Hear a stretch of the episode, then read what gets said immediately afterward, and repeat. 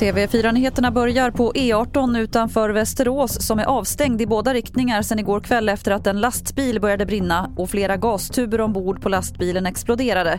Vi hör Johan Gagnet på räddningstjänsten i Mälardalen. Det har ju visat sig att eh, efter kontroll av lastbilen så är det många tuber som är osäkra fortfarande. Och en bedömning utav, eh, ihop med experter från Linde Gas så finns det risk för att ytterligare flaskor skulle kunna detonera om vi börjar röra i det. Och enligt den senaste prognosen från Trafikverket så kommer vägen vara helt avstängd fram till klockan 18 ikväll. Så till Eslöv där polisen utreder ett misstänkt mordförsök efter en skottlossning mot en bil i natt. Fem personer som är kända i kriminella sammanhang sedan tidigare ska ha suttit i bilen. Ingen av dem skadades. Fyra misstänkta personer har gripits. De är alla kända av polisen sedan tidigare. Till sist kan vi berätta att SMHI har en gul varning ute i stora delar av norra Sverige eftersom det är risk för plötslig ishalka där. Det regnar på kalla vägbanor och sen ska det bli kallare och då kan det frysa på.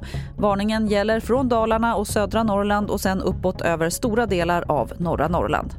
Och fler nyheter det hittar du som vanligt på tv4.se. Jag heter Lotta Wall.